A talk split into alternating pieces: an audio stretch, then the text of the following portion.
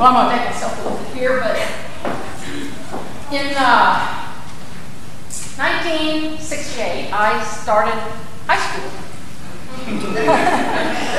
at El Campo High School in El Campo, Texas. My dad was the high school principal, so that made my life very interesting. and uh, in 1970, a couple of years later, state of Texas was required by the courts to finally integrate the school. Now, I probably heard more about it than most kids did because my dad was the high school principal. And we had an all-black high school and we had a predominantly white high school across different ends of town. And uh, it was pretty stressful. The whole issues of race were right at the forefront in our community, a farming community outside of Houston. I mean, uh, it was it was still, I mean, you know, predominantly run by uh, white men in our city leadership, in our county leadership, and in the schools, school board and all. But we were not integrated because the court said we, we had to. Well, our school, our high school decided that we would, our high school and the all black high school decided that they would bring together the young people leaders of those two schools and bring them together at the community center, and we would sit and talk about what was going on. And we did. And it was uncomfortable sometimes, uh, but it was very interesting and important. I mean, it was it was very meaningful for me and uh, made me unafraid because we got to know people. We got to know each other in these conversations. Well, our church First United Methodist Church of El Campo decided they could in on the act. And so they decided to take our senior high youth to an all-black church worship service. Oh. I don't even know that I knew the church that we went to was even there. I'm embarrassed to say that, but I don't know. And then, so we went to this church, and oh my gosh, it was beautiful. It was very simple wooden white church and very small compared to our brand new Methodist church across town. Uh, but oh, word, the worship. It was vibrant and alive, and the people sang with their whole bodies. And I had never experienced worship like that in my whole life. I mean, I thought we had a pretty good choir, we had a pretty good worship at our church, but nothing like that had ever happened in my life. And, and they, um, and, and they took an offering, and we had put our money in the offering plate, and then later in the service they took another offering. well, we'd already given all our money, so a gentleman got up and came here and put a coin in each of our hands so that we would have something to put in the offering plate. It was just a powerful experience, and I want to tell you that I want to tell you that everything was better after that, but it wasn't. I mean, you know, things didn't magically change. I hope it's all better now. I, I think it would have been better if we required the adults to do what we did. but they didn't do that. But um, it, there were still big divisions. And we know about divisions, don't we? We know too much about divisions right now. Uh, but I want to tell you that it's been going on for a long time. Because when Paul writes this letter to the church at Ephesus, they're in big divisions. And, and he knows about divisions. I mean, this letter to the Ephesians is an extraordinary text. It's extraordinary in what it teaches. And I'm going to encourage you to read it, front to back. You don't have to read it all in one sitting, but read a chapter and think about it, and then read another chapter and think about it because Paul is teaching well here. He's doing this great job. And, and some scholars believe that this was a general epistle that went to all the church, you know, got circulated around to the churches.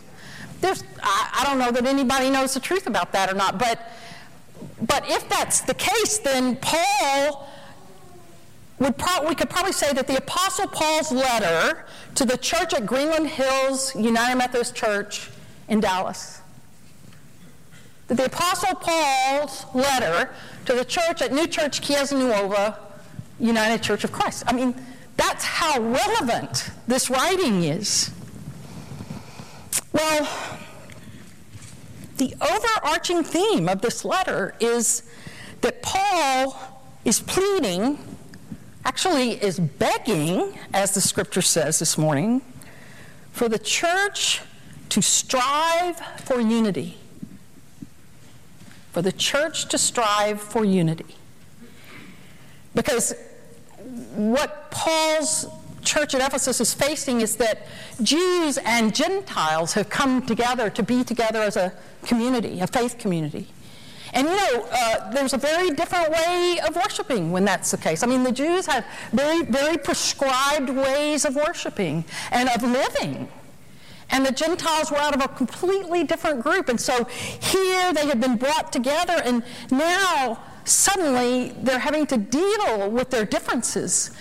They're having to see if they can truly be the community Paul is calling them to be. They're trying to figure all that out.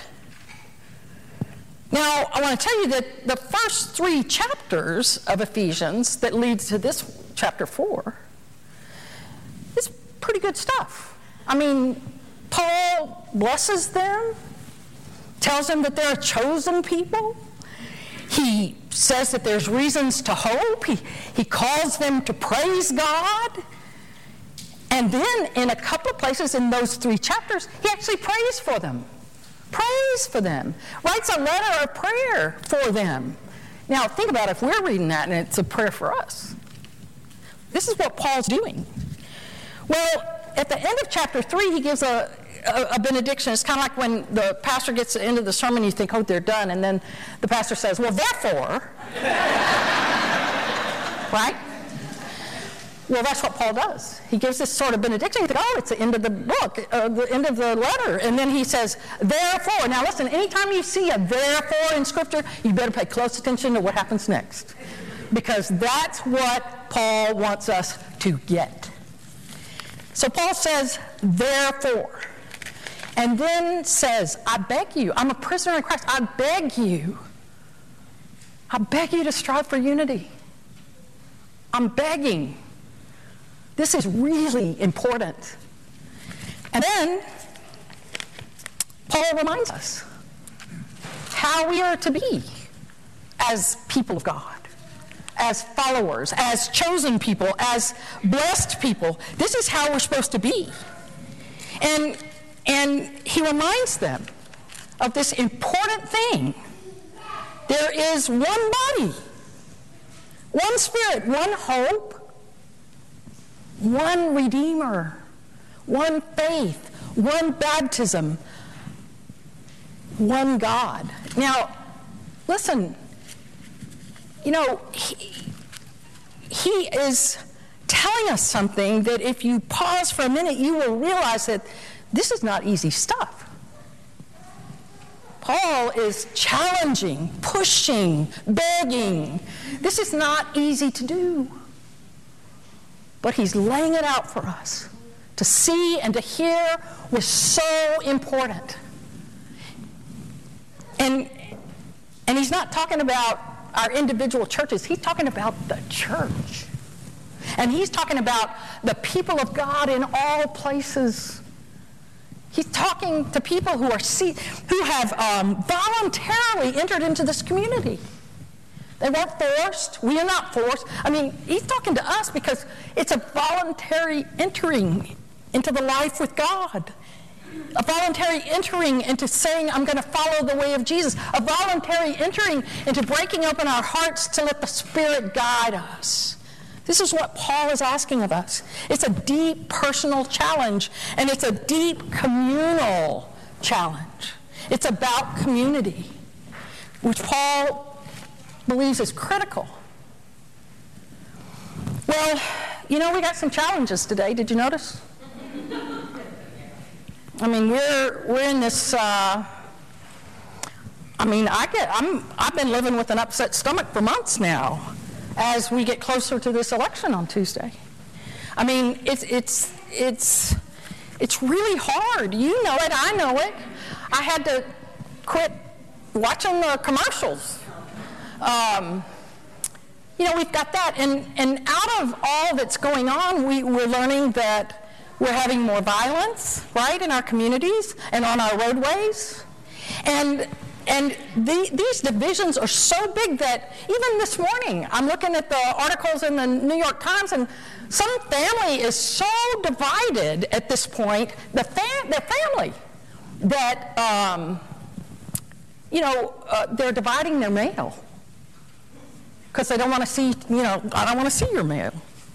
This is a, a really difficult divisions that we're having. There's a there's also a loss of understanding of civility and the power of civility, the desire for the common good. I mean, I'm, I feel pretty good when things go my way, but how do I feel when they go your way? And that's not my way. And, and, and so we've lost this sense of the common good. We pride ourselves in rugged individualism, right? This is our country, rugged individualist. And but without any softening of that, without any balancing of that in community, then it becomes a, a question about how we're going to live. I mean, you know, and I know if you follow the news that we've had threats against our elected officials, local, regional, national, and their families. And, you know, what's going to happen is people are going to quit saying, I'm not running for office. I, I don't want my family threatened and, and we're going to lose all kind of leaders. Well, Paul knows this division. And if you read the text we have this morning, Paul also knows how to bring community, how to make a place for all. Paul says, um, you know, be humble, be gentle, be patient. These, I mean, write them on your bathroom mirror. Be humble, be gentle, be patient, because Paul understands that humility brings forth, brings forth hope, and gentleness brings forth graciousness, and patience brings forth possibilities. So that, he says, be humble, be gentle, be patient, so that you might bear one another in love. This is the main thing that you might be able to bear one another in love. And that's all good, right?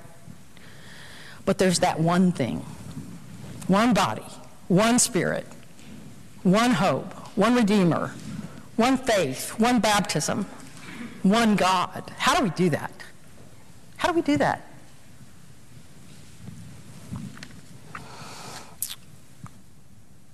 How do we make sense of it? Well, Paul, perhaps we need to see what Paul doesn't say.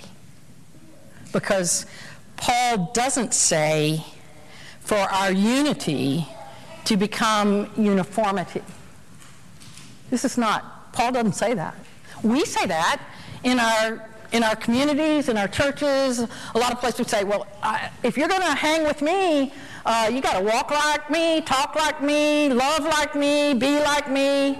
We do a lot of that. But Paul doesn't say that. And in fact, it's totally counter to who we are. Because you see, we worship a triune God. And if, I mean, who could explain that? We worship a God who is manifest as creator and as a redeemer and as a sustainer. We worship a triune God who is in community and who speaks to each other and who does collective work this is who and how we understand God to be. And if that is how God is, then that is how we are called to be. We are called to be a people who talk to each other and are in community together. We, that's the kind of people, the mystical communion of the body of Christ. Right? So, we know this truth. If, if you think about it, Greenland Hills knows this truth. New Church knows this truth. We know this truth. So, um, I love the Operacio Abrigo, the, the ministry to build houses at the border of Juarez and El Paso. And let me tell you something when, when folks go down there to do that work, they're working alongside people who I'm sure they don't share all the same common beliefs, don't have share all the same understandings and values that maybe Greenland Hills does. I mean, but they do this work in the name of Jesus Christ because we are called to be one. And so some of those things fall away that we are in dissonance about with each other when we do this work, right?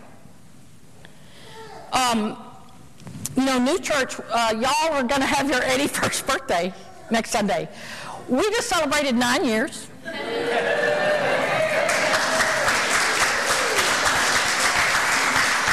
In nine years, we've been in six homes, church homes, six places. And I want to tell you what it meant for us to come here. We've been a nomadic church. We've never owned property.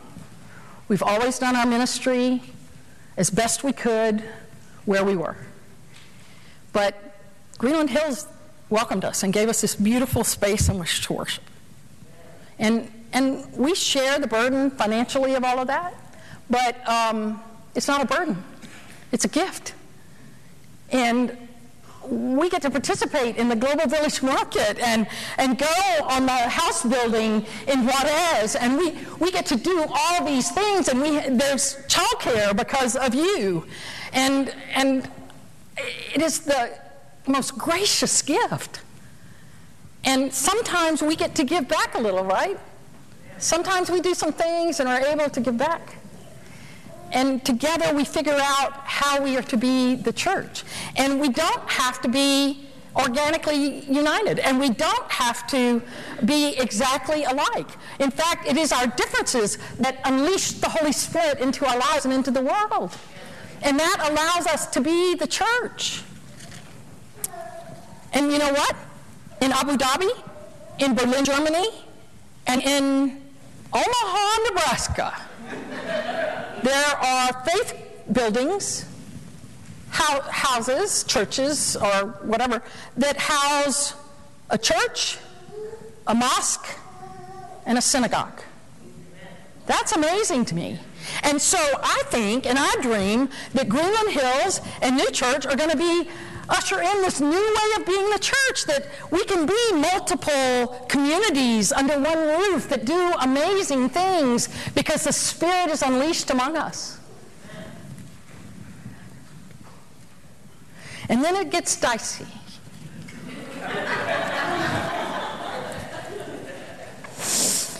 Uh, when I was at the Cathedral of Hope, uh, D Magazine ran an article about Reverend Dr. Robert Jeffress, who is the pastor of First Baptist Church in downtown Dallas.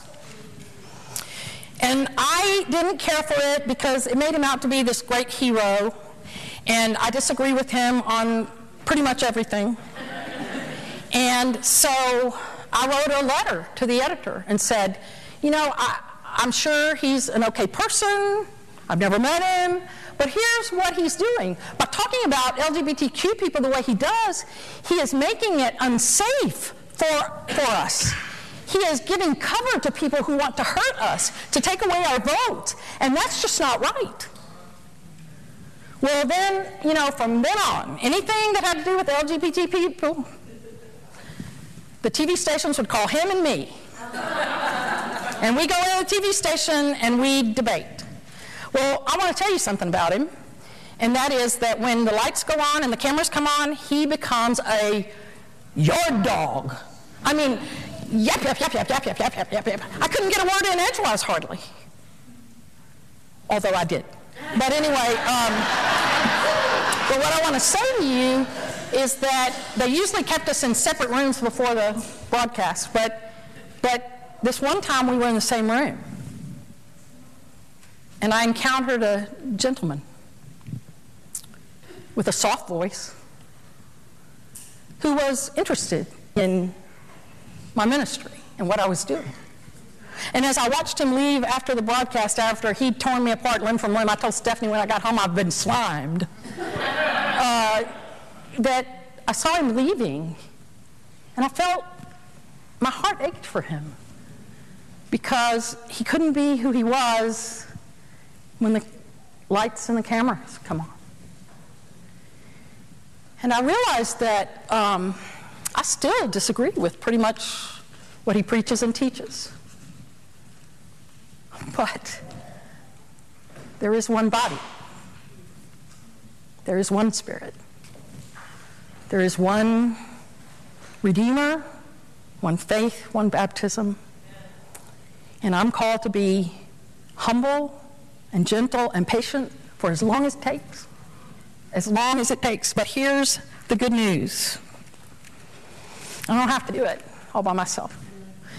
The very first chapter of Genesis tells us that we are made in the image and likeness of God. We already have what it takes.